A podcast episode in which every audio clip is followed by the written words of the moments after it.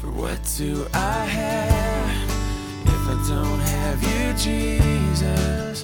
What in this life could mean anymore? You are my rock, you are my glory, you are the lifter of my head. Hi, and welcome to the Rock Podcast. Even though King Ahaz had a godly father and a very godly grandfather who reigned before him, he turned out quite differently. Even his son Hezekiah, who succeeds him, is faithful. Here in 2 Kings chapter 16, we hear his story.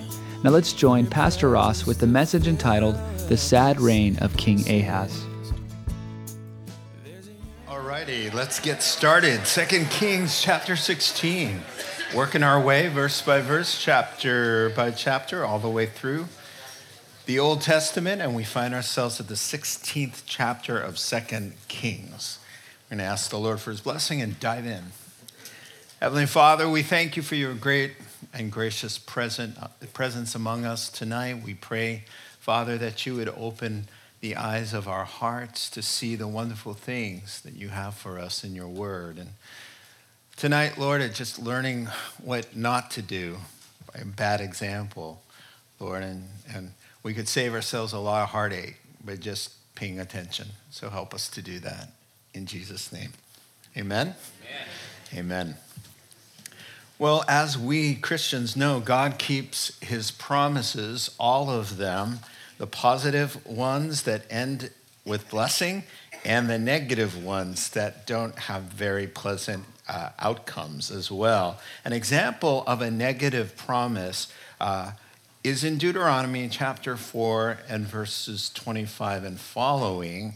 And we're watching the effects of this promise to Israel coming to pass, but it's a negative promise.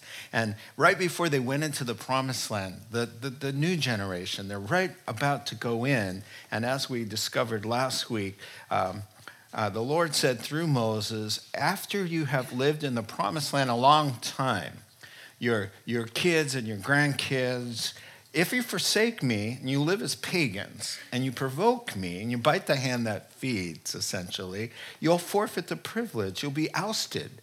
You'll be scattered. You'll be destroyed. And uh, that we are watching that happen as God's patience for two, three hundred years with His people. But uh, we, as we have seen even last time, uh, they are about to forfeit the promised land. Now, I have mentioned before on Sunday that the promised land is really not a type of heaven, and, and there are reasons for that. Uh, one is, is that they're going to get ousted because of their bad behavior. That, that's not going to happen in heaven right? And another thing is once they're in the promised land, uh, they have to fight to maintain it. They've got to fight bad guys. They've got to do a lot of work there. And that's not the same as in heaven. And so the promised land really represents our spiritual inheritance in Christ primarily.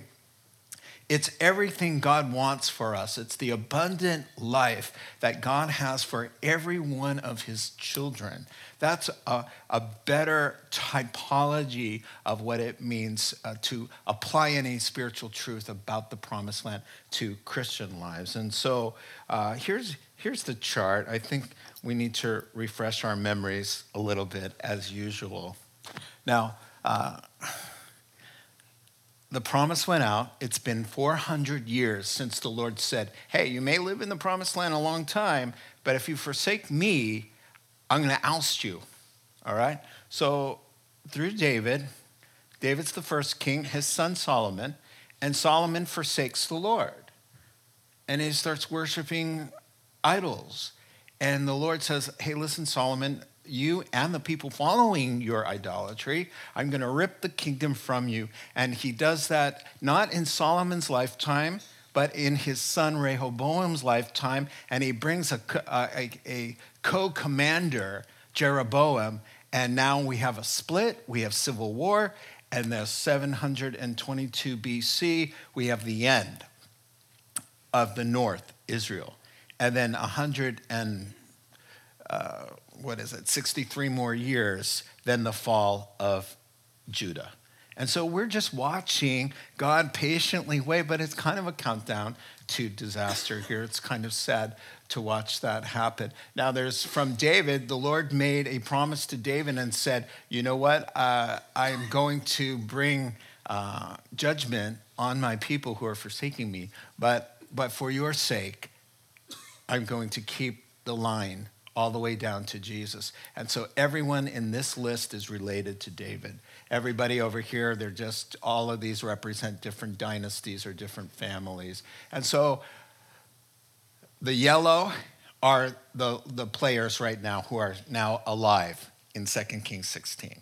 So uh, last time we made it down to here the king of Assyria has already come in and taken large portions of the promised uh, people away. And so Galilee and the north are now on their way marching away. And this guy uh, and his uh, Hosea are left. And we're talking about that tonight. And now all we have are the, the list of the Judean kings left. And we're going to follow. That's the rest of the story here. And so it's just about over for uh, the north, uh, for Israel. There's 40 by 30 square miles left that has not fallen in the north. So this guy has been on the throne, or we're going to talk about this guy tonight. All the whole chapter's about this guy, but it's when these guys were still alive. So even though last week they died, when we go to talk about him, there's incidents about life when they were alive. Does that make sense? It made sense to me, but the look on your faces, I'm not so sure. All right, so uh, for one last time here, the, this guy murdered. This guy murdered this guy to get his position, and this guy is going to murder this guy to get his position. It's just the trend of the times right now. Uh, so, with that said, these guys are Israel's toast. They're, they're all but gone. There's still just that 40 mile strip that's waiting to be conquered. And now, meanwhile, verse 1, over in Judah in the south. In the 17th year of Pekah, son of Remaliah, Ahaz, son of Jotham, king of Judah, began to reign. Ahaz was 20 years old when he became king, and he reigned in Jerusalem 16 years. Unlike David, his father, he did not do what was right in the eyes of the Lord his God. He walked in the ways of the kings of Israel and even sacrificed his son in the fire, following the detestable ways of the nations the Lord had driven out before the Israelites. He offered sacrifices and burned incense at the high places on the hilltops and under every spreading tree. All right, let's pause there. So after 68 years, here's where, here's where we're at. These two guys, grandpa and dad, a total of 68 years or so of faithfulness. And now, in spite of a godly example of David, they're always called, uh, uh, he, they did or did not follow the ways of their father, David, even though he's 11 times removed. He's the great grandson, time to the 11th power, right? Uh, Ahaz's. And so, what's interesting here is go figure. I mean, number one, we're going to have Ahaz evil heart. Okay, so chapter 16 the chapter we're looking at tonight, really is about Ahaz, his godless character, uh, his ill fated war, and also his pathetic end. All right? So if you're taking notes, first we're going to look at Ahaz's evil heart. He has the dubious distinction of being like the worst king ever. There's a few that rival one another for that position, but he's right up there. And so check this out. Go figure. You've got, look at where he's sandwiched in between. Grandpa is one of the most famous good kings in the whole place, all right? In both kingdoms. That's grandpa. Dad is a good man. Then there's Ahaz. He's particularly horrible. He's the son and grandson, and his son is completely faithful. He's in the middle. This, this 20 year old hellion named Ahaz. And I call him a hellion because, you know, look what he's doing. He's worshiping the god of Molech by offering his children on an altar. And it, it just, I could describe it to you. It's unspeakable. You, you don't want to, to go there. And so, sandwiched in between uh, a godly grandfather, a godly father, and his own godly son. And what Hezekiah, somebody said Hezekiah probably came to know the Lord because he was praying so uh, fervently that he wouldn't end up sacrificed to Molech as well, so as his brothers and sisters had been. So uh, he found the Lord, and sometimes that's what it takes is that kind of pressure. Amen. Amen. Oh, there you are. All right. All right, so, you know, that's the deal. Free will. You know, I just stopped and said, what is up with this guy? To turn your back on such a godly heritage like that, uh, just terrible. Free will, it's a necessary ingredient in a kingdom where love is front and center. One writer put it this way about having this kid in the middle of all this goodness be so evil and wicked and blood related. There's nothing more impactful on a child than having parents who believe and raise their children to know and obey the Lord. But in the end, it must always come down to free will for the individual, for each heart chooses to follow a good example or reject it in unbelief. And so, uh, Proverbs 22 and verse 6, just parking here because it's just such an impactful thing to look at. Proverbs 22 6 says, Train up a child in the way he or she should go. And in the end, the spirit of it is, in the end, generally speaking, it's difficult for somebody who was raised with love and faith and hope and joy and order to leave that for the emptiness and chaos and sin of the world. It's difficult to leave, but it's not impossible, as the Ahazes in the world have proven, unfortunately. So, mom and dad, do your best, and your children and your grandchildren must make their own decisions. And you can make it hard for them to want to leave, but you can't make it impossible. So our job is to create an environment and through our example of what, how we live for Christ, uh, to make, as Titus chapter 2 says, to make the gospel attractive. Not just by preaching it, by, but living it and creating an environment that, that's healthy and, and that they want to stay in. And so, you know, I have down here stop blaming yourself and spend your energies in a more productive way, like praying for them and um, keep modeling, keep loving, keep praying, and keep hoping. What else can you do? So here we go. We got this 20 year old with a crown.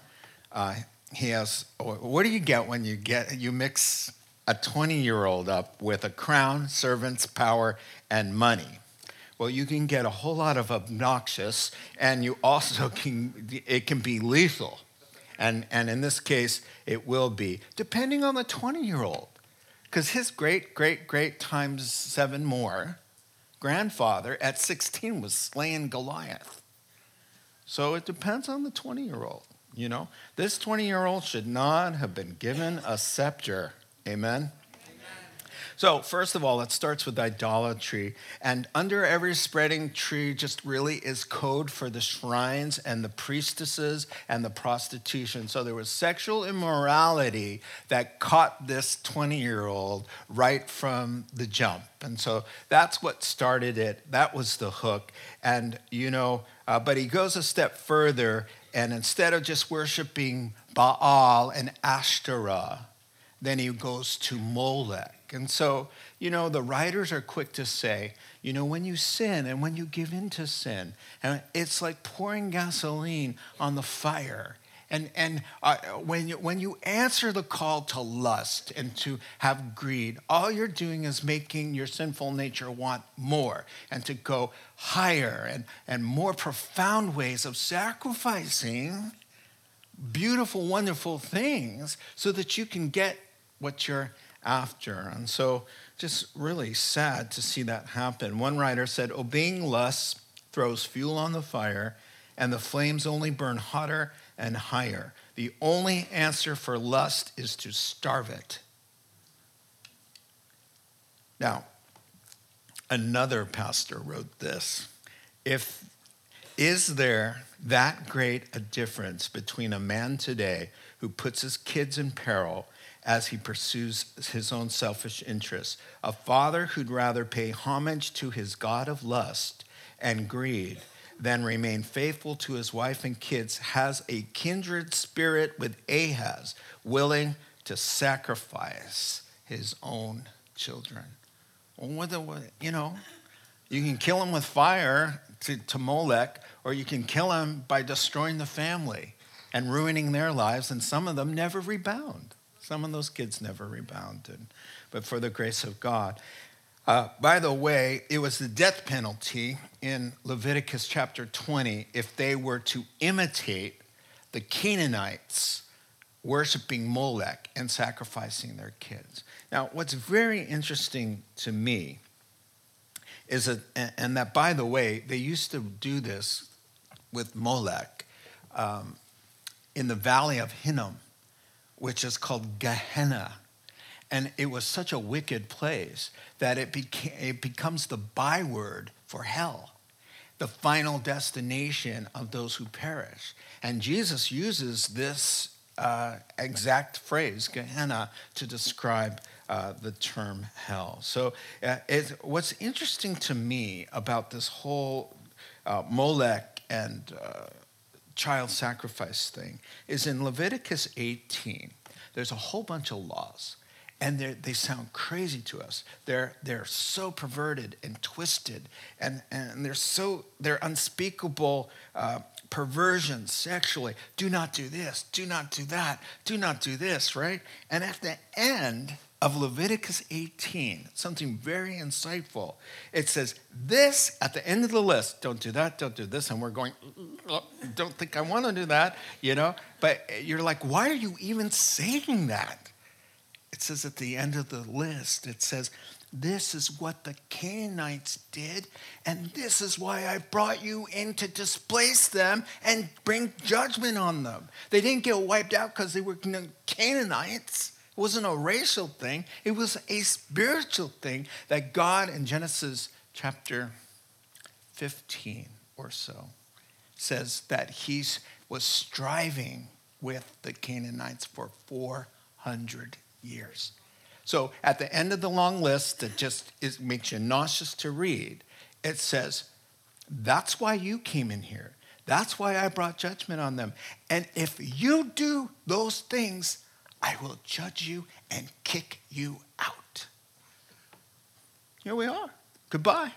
Wave goodbye. Wave goodbye because now we've got them doing the same thing. The king's doing it as the king, so go the people. And so that's what's going on you know so we're here uh, the north is gone and there's an eviction notice on the south starting with ahaz there you've got 100 years left and to eviction continuing on now verse 5 now then rezin king of aram is syria so i'll always call it syria from now on then rezin king of syria and Pekah, who we, we know is in Israel, king of Israel, marches up to fight against Jerusalem and besieged Ahaz. But they couldn't overpower him really at first. At that time, Rezin, king of Syria, recovered Elath for Aram by driving out the men of Judah. Edomites then moved into Elath and have lived there to this day.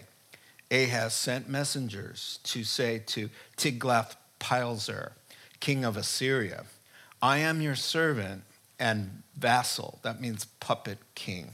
I'm your, I'm your slave. I may be a king, but I'm here just to serve you. Come up and save me out of the hand of these two kings, the king of Syria and the king of Israel, who are attacking me. And Ahaz takes the silver and gold found in the temple of the Lord and in the treasuries of the royal palace and sent it as a gift to the king of Assyria. Assyria is like a massive world power, right? The king of Assyria compi- com, uh, complied by attacking Damascus and capturing it. He deported its inhabitants to Kir and put Rezin to death. Okay, so we have seen Ahaz's evil heart. Now observe Ahaz's unbelief. Now, every bad guy has his price, and the king of Assyria is no exception. He's, he's well known for taking bribes and coming to the aid of people in distress for the right uh, price. Um, now, Ahaz, his unbelief, he'd rather bribe the king of Assyria than simply believe the Lord that the Lord was enough to take care of these two. All right, so uh, let me show you uh, the divided kingdom and the players now here. Here's what's going on. Here's Ahaz, the 20 year old, right? He's got life by the tail, right? So the Lord stirs up these two. There's an alliance here. They're mad at him because they want, Assyria's been coming in. Assyria is the world power, and as I'll show you, why don't I? I have a, a map. This is a serious power, and they have not yet come down here. They have started with Israel, but they got another hundred years to go before they're going to take the whole thing, but they will eventually take the whole thing. And so they're coming in. So back to the other one, right? Oh, let me show you modern day just to show you how much Assyria, this is all Assyria control. So back to the divided kingdom. They're coming in, okay? They're, this is them. and these guys want this guy to join with them to fight off the king of Assyria. He, did, for whatever reason, he doesn't want to. And so they're mad at him. So they said, let's just wipe him off the face of the earth, and then we'll handle Assyria ourselves. And so uh, that's, I'm going to keep that up there so as we talk, you know, you can keep it straight in your head with all these names and what have you. And so uh, that's the, the, the human reason why they're ganging up on Judah. The spiritual reason is you kill David's descendants here, and you don't have a Jesus. You don't have a Savior. So there's a devil, and the devil always is stirring up destroy Israel, destroy the line, so that his own conqueror, he was promised in Genesis chapter 3 and verse 15 that through this, the woman, the line, his conqueror would come. And so he, he wants to do away with his conqueror before his conqueror is born. And so there's always a supernatural reason for hating the Jews. The Jews, it's a tiny little strip of land the size of New Jersey. Why is the whole world mad at a little strip of land the size of New Jersey? Well, because it's supernatural. If you don't have the Jews, you don't have God's plan. God's plan, He comes back and the Jews convert, and, and the millennial kingdom's all about Israel being a superpower. So if you don't have the Jews, you don't have God's plan. So wipe out the Jews if you can. Well, good luck. Because, you know, all the holidays about the Jews are about look, they tried to kill us, they didn't, God saved us, let's eat. All right? That's all the holidays. They can't kill God's people. That's dumb. All right. So verse 5, Judah resists at first. So they come down and Judah Judah holds her own, right? So but Judah can only hold out so long. So as Judah or Ahaz is placed in a vice grip, okay? So now, according to Second Chronicles 28, that gives you the details of their attack, they come down and they, they kill about 120,000 soldiers here, and they take 200,000 civilian hostages away from Judah and up to Israel, right? And then this dude comes down this way and he, he takes this city. And now Ahaz is trapped from the north and he's trapped from the south. And what does he do? He panics and he's going to call for the big gun and he's going to offer him some money. Now, what's so cool about this is check this out. These guys are, are winning here They've got him in the death grip here. And now he, he understands, I'm finished. Guess who God sends to Ahaz to encourage him? Isaiah. And I'm going to read with you the prophecy that Isaiah gives Ahaz when he's about to be crushed to death on both ends. Here it is. This is the New Living. During the reign of Ahaz, this is Isaiah 7.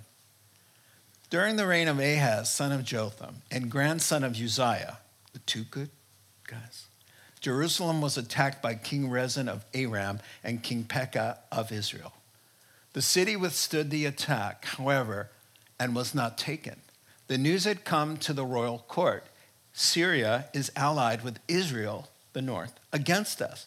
So the hearts of the king and his people trembled with fear. Then the Lord said to Isaiah, Go out and meet King Ahaz. Tell him to stop worrying. Tell him he doesn't need to fear the fierce anger of those two burned out embers. I love the Lord's take on our enemies. He's like, Are you kidding me? Well, we're like, They're two burning torches. He goes, Uh, no, they're not. They're two little burned out embers, you know, smoldering. So he says, Tell him he doesn't need to fear the fierce anger of those two burned out embers, king uh, of, Assyria, of Syria and king of Israel. Yes, the kings of Syria and Israel are coming against you, Isaiah is saying. They are saying, We will invade Judah and throw its people into panic. Then we'll fight our way into Jerusalem and replace Judah's king. That will be Ahaz. But this is what the sovereign Lord says this invasion will never happen. Do you not believe me? If you want me to protect you, learn to believe what I say. Oh, that's a, if I were you, I'd be underlining this right here if you want me to protect you, if you want to enjoy my blessings, if you want to get on with this thing, learn to believe what I say. Ask me for a sign he has to prove that I will crush your enemies as I have promised. Ask for anything you like and make it as difficult as you want. But the king refused. No, he says, I would never test the Lord like that. And then I wrote in there, oh, please. This is the guy who's tossing his kids in the fire. You know, oh, God of Molech, here's my, my son for you. Oh, but I would never ask the Lord, like, give me a sign because I'm not that kind of guy. Oh. All right, then, the Lord says, oh, I hope you recognize where we're going here. Recognize this verse? Therefore, the Lord himself will give you a sign. The virgin will be with child and will give birth to a son, and you will call him Emmanuel. This is the Christmas this is Christmas. He's saying, listen, the word virgin can mean young woman. He's saying, in the immediate context of this prophecy, the royal line will continue. They're not going to wipe out David's line. The young woman is going to have David's heir, right? But ultimately, the bigger picture, the Messiah will not be destroyed here by destroying Judah because he will be coming through the womb of a virgin, and he will be called the God man, God with us. That's the context of Christmas. And by the way, it goes on to all the way to nine, where it's wonderful counselor, Almighty God, everlasting Father, Prince of Peace. This is all the context of Isaiah. Seven to nine is when Ahaz is getting squeezed in the, in the vice grip of death and thinking, here goes David. Everybody's looking. There goes the hope to David that he will, will, will bring forth through his biological descendants a savior of the world. And everybody's thinking it's, it's gone. And Isaiah 7 to 9 is saying Christmas is on. And it doesn't matter what it looks like. This promise is going through, and Jesus will be born. Isn't that awesome?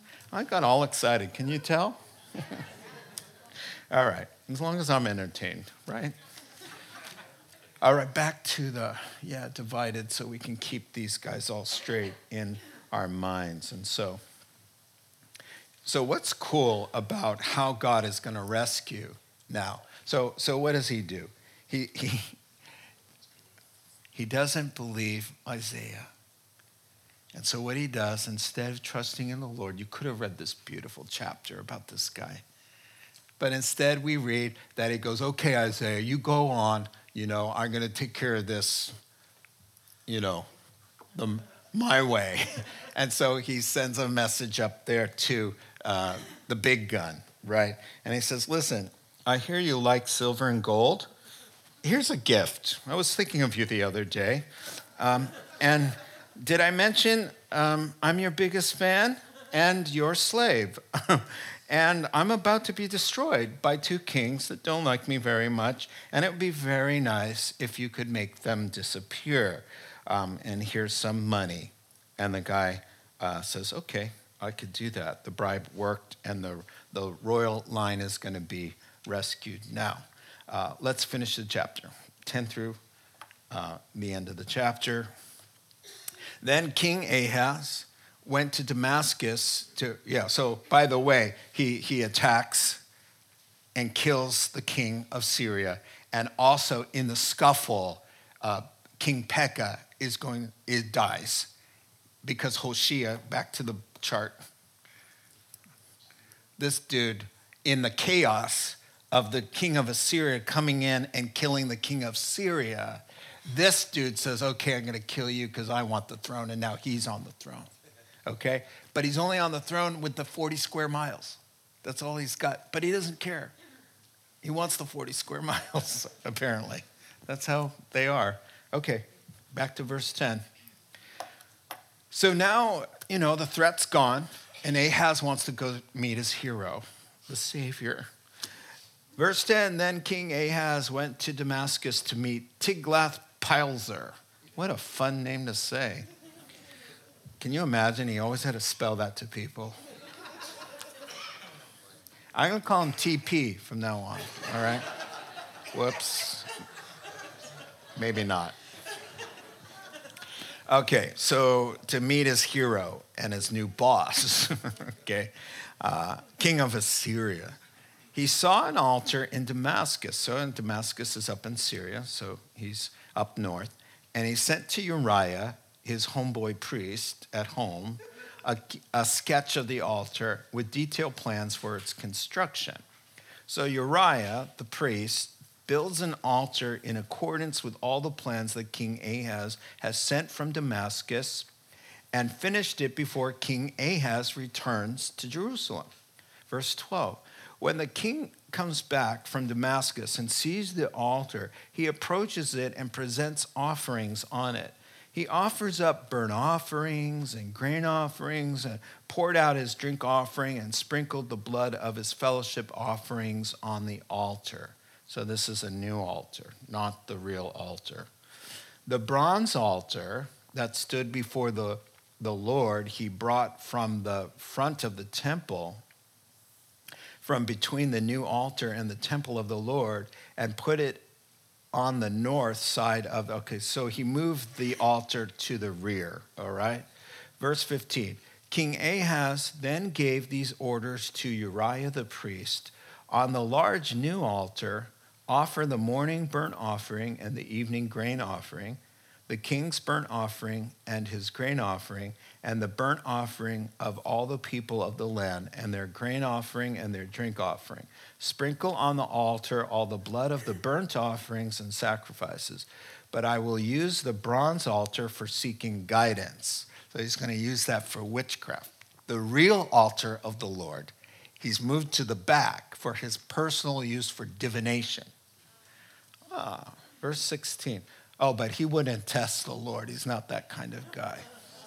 Verse 16 And Uriah the priest did exactly as King Ahaz had ordered. King Ahaz took away the side panels and removed the basins from the movable stands. He removed the sea. The sea was the gigantic um, basin of cleansing water that stood in front of the temple. Okay, he removed the sea from the bronze bulls that supported it and set it on a stone base. There's a reason for that. We'll talk about it. Verse 18 he took away the Sabbath canopy that had been built at the temple and removed the royal entryway outside the temple of the Lord in deference to the king of Assyria. As for the other terrible events of the reign of Ahaz and what he did, Aren't they written in the book of the annals of the kings of Judah?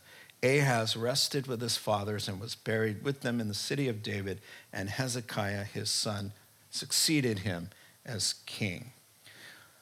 All right, so number one, we saw Ahaz's evil heart. Number two, we observed his wicked unbelief. And now, finally, number three, Ahaz's spiritual arrogance.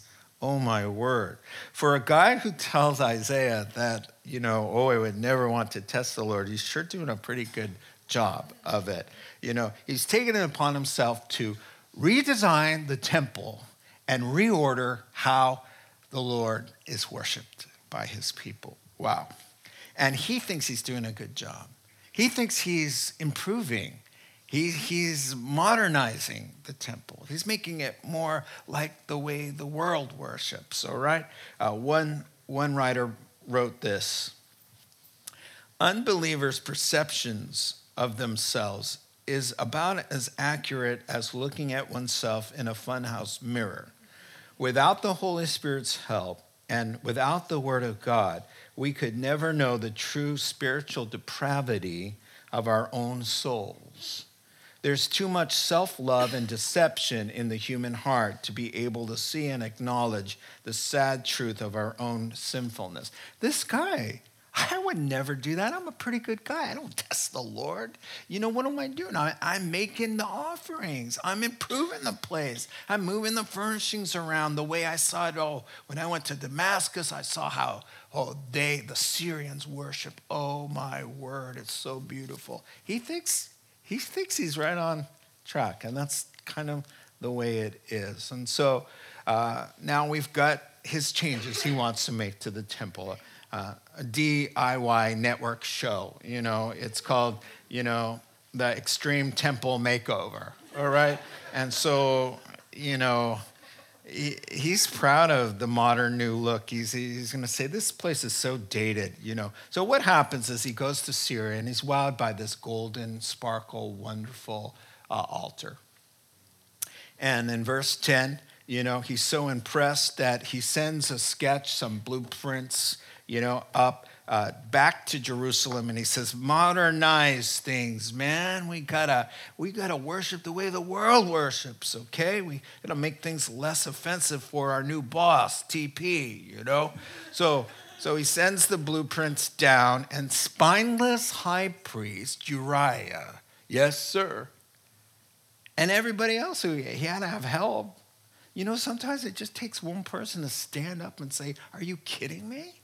This is evil. This is wrong. You need to stop this madness.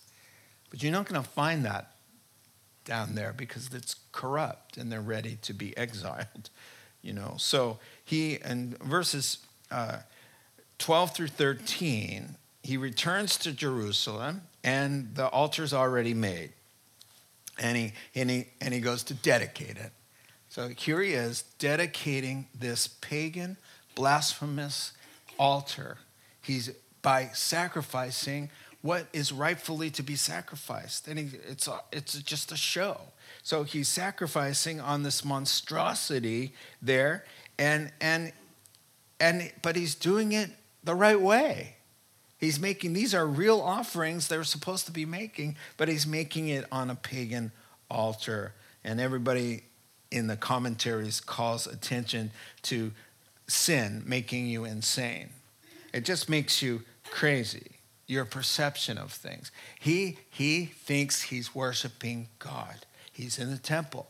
He's offering all the fellowship offerings, all the, all the offerings that are listed there that he's making. They are all the sweet savor offerings. They're all the communal offerings that, that typify communion and reconciliation and, and, and fellowship with God but he's doing it on from a godless heart on a pagan altar. It, it, it's just a joke. It's a terrible joke. And sin will make you crazy. It'll, it'll make you think, hey, I'm, I'm worshiping the Lord, and look at, look at the improvements I'm making for people. And, and yet, he's doing something blasphemous. Remember, Jesus told the disciples on the night he was betrayed, hey, listen, heads up people are going to kill you and think they're serving God. That's what happens when you're when you're when you harden your heart to God, it will make you insane. And you will not be able to know what's right, what's wrong, what's up, what's down. You, your whole world will be crazy like Ahaz. So, verses 12 and 13, uh, all these various offerings, they're such beautiful offerings, but they're done in such a godless and pagan way. The drink offering, he's offering there. The drink offering is the joy of life poured out to God and uh, of spirit led obedience. And oh, just what a joke. Religious people in black robes and beads and incense and candles doing the, the most terrible things in the name of God. One writer put it this way people who worship God but live in dishonoring ways are much like Ahaz's offering and his altar. The sinful, uninvolved heart negates any meaning of the outward form of religious worship. So they're doing all the things, and outwardly somebody's looking on and saying, Oh, yeah, those are all the offerings prescribed by Moses. Except he took the altar away and it's in the back where he's using it for witchcraft and there's a syrian pagan uh, altar in the front and they're doing it that way because we're doing worship the way we want to do worship how we want to do it. And so kind of like the pharisees the pharisees were keeping ceremonially clean while they were killing jesus. Listen to this when the Jewish leaders, reading John 18, when the Jewish leaders took Jesus from Caiaphas to the palace of the Roman governor, now, uh, by now it was early morning, and to avoid ceremonial uncleanness, they didn't enter the palace because they wanted to be able to eat the Passover dinner. Sin makes you insane. They think that they're worshiping God. And so, oh, we can't go inside Pontius Pilate's place because if we go through them, we'll be unclean because we went into the archway of a Gentile. This is not in the Bible. This is a Pharisee thing, right? So they're keeping their religious rules on the outside while they're murdering the Son of God. And that just, just scares me. I think about how mixed up you can get and how deceived you can be, to think everything's cool. And you don't have to have black robes to be spiritually insane. I mean, there are people who tithe and then uh, talk smack about people. Or, or they lift their hands and worship and, and then gossip and envy and all of this other stuff. You know, there are people, as James put it, with the tongue we praise our Lord and Father, and with it we curse human beings who have been made in God's likeness. We serve in public ministry, but in private, we're sexually immoral. So you're not worshiping God. You're being like Ahaz. You know, 2 Timothy is at 3, verse 5, that says, in the last days, there'll be a form of religion that looks very spiritual on the outside, but inside it lacks moral transformation and life. 2 Timothy 3, verse 5. Outward spirituality. Look at all the offerings. Oh, did, did you leave out the part that it's a pagan uh, altar and you moved the real altar to the back? And why did they move the altar to the back? Well, it's bronze and it's unappealing, says the writers. And so they prefer the gold pagan altar. So they put the unappealing altar, and by the way, bronze is for judgment in the Bible. So the Lord said, Make the altar, the sacrifice, where the judgment has to happen of bronze. And so he says, Oh, that's, oh, we, it's unappealing. So we put it in the back, and it's so much like the emergent church today to, to take the bronze, unappealing, offensive things, because the altar's the first thing you see. It's in front of the temple, right? So you take the cross and the blood of Jesus and the perishing in hell, and we're going to take the judgment things, the bronze things, and we're going to put it in the back and put the gold, worldly altar that's more appealing and attractive out in front. We'll replace the not so fun to look at with the sparkling, dazzling altar of Damascus. That's what we're doing. That's what I see all the time. I had somebody who leads a campus ministry years ago in this town or a town nearby say, say to me, I'm leading worship there, but I've been told no songs about the blood of Jesus, no songs about the cross, no songs about sin. Why? Because we have people coming and we don't want to offend anybody. This is exactly what the spiritual application is take that ugly bronze judgment thing that stares in your face that somebody's going to die on, there's going to be blood on it. If you want to get anywhere near God, you're going to have to get through that ugly bronze judgment bloody mess.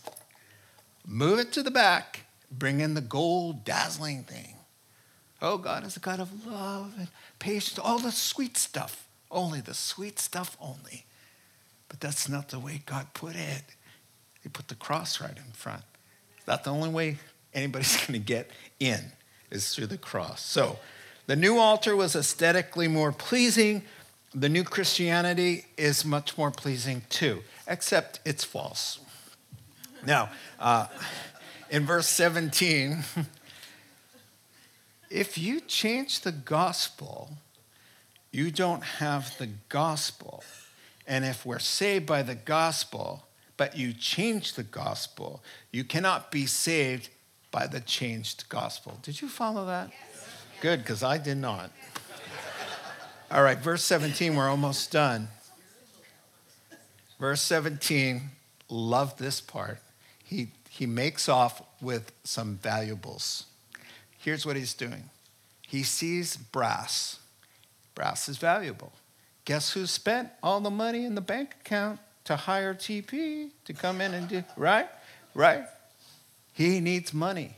So he taking the brass and the little stands and taking the big sea of the water now is not resting on the brass uh, bowls, it's resting on the ground. Why? Because he's using that to make a little money for himself.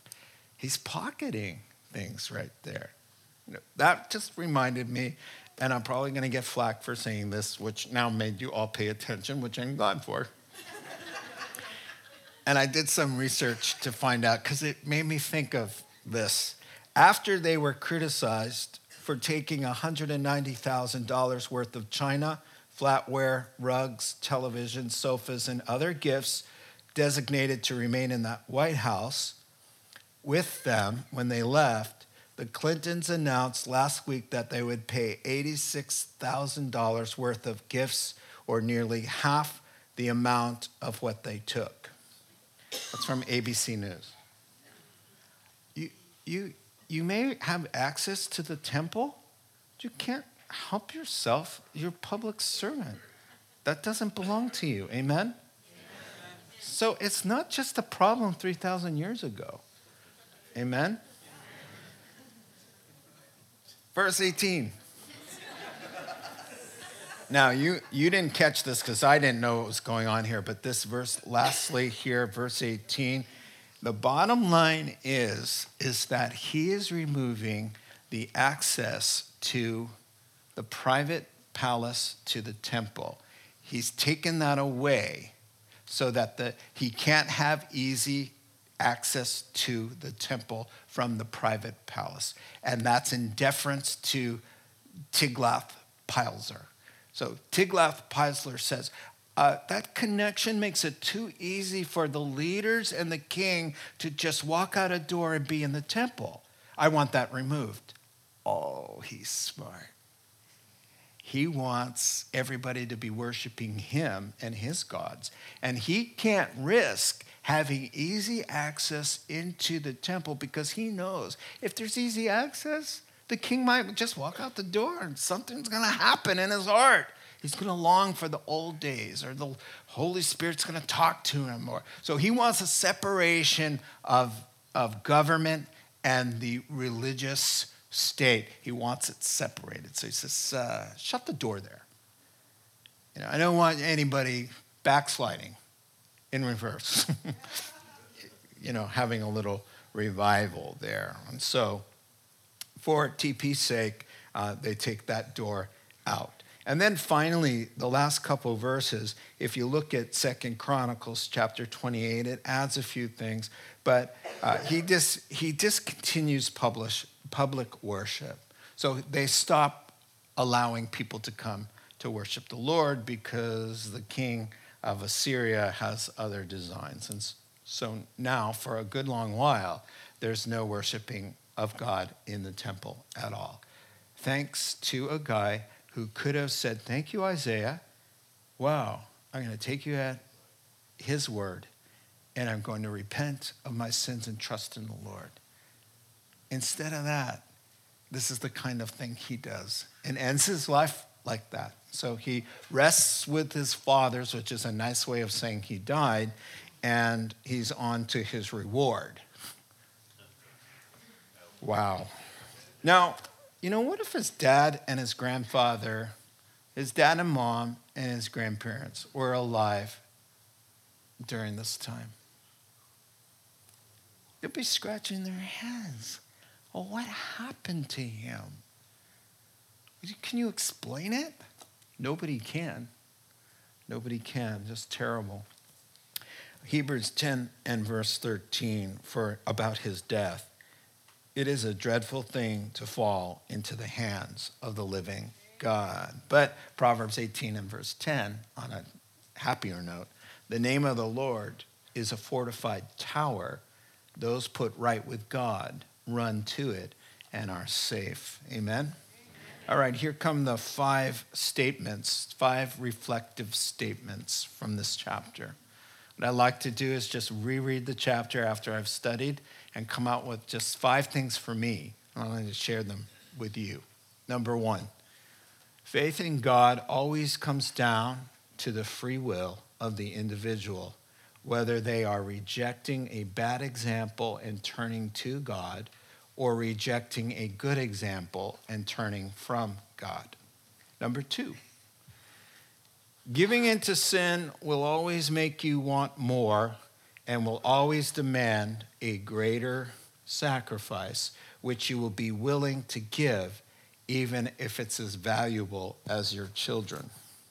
Three, it's better to take refuge in the Lord than to trust in princes. And I borrowed that from Psalm 118 and verse 9. Number four, the gospel, including the unattractive parts, must remain front and center and not replaced by the less offensive altars of this world. And lastly, number five, let's be careful of Ahaz's manner of worship. Outward religious activity, going through the motions without inward moral transformation.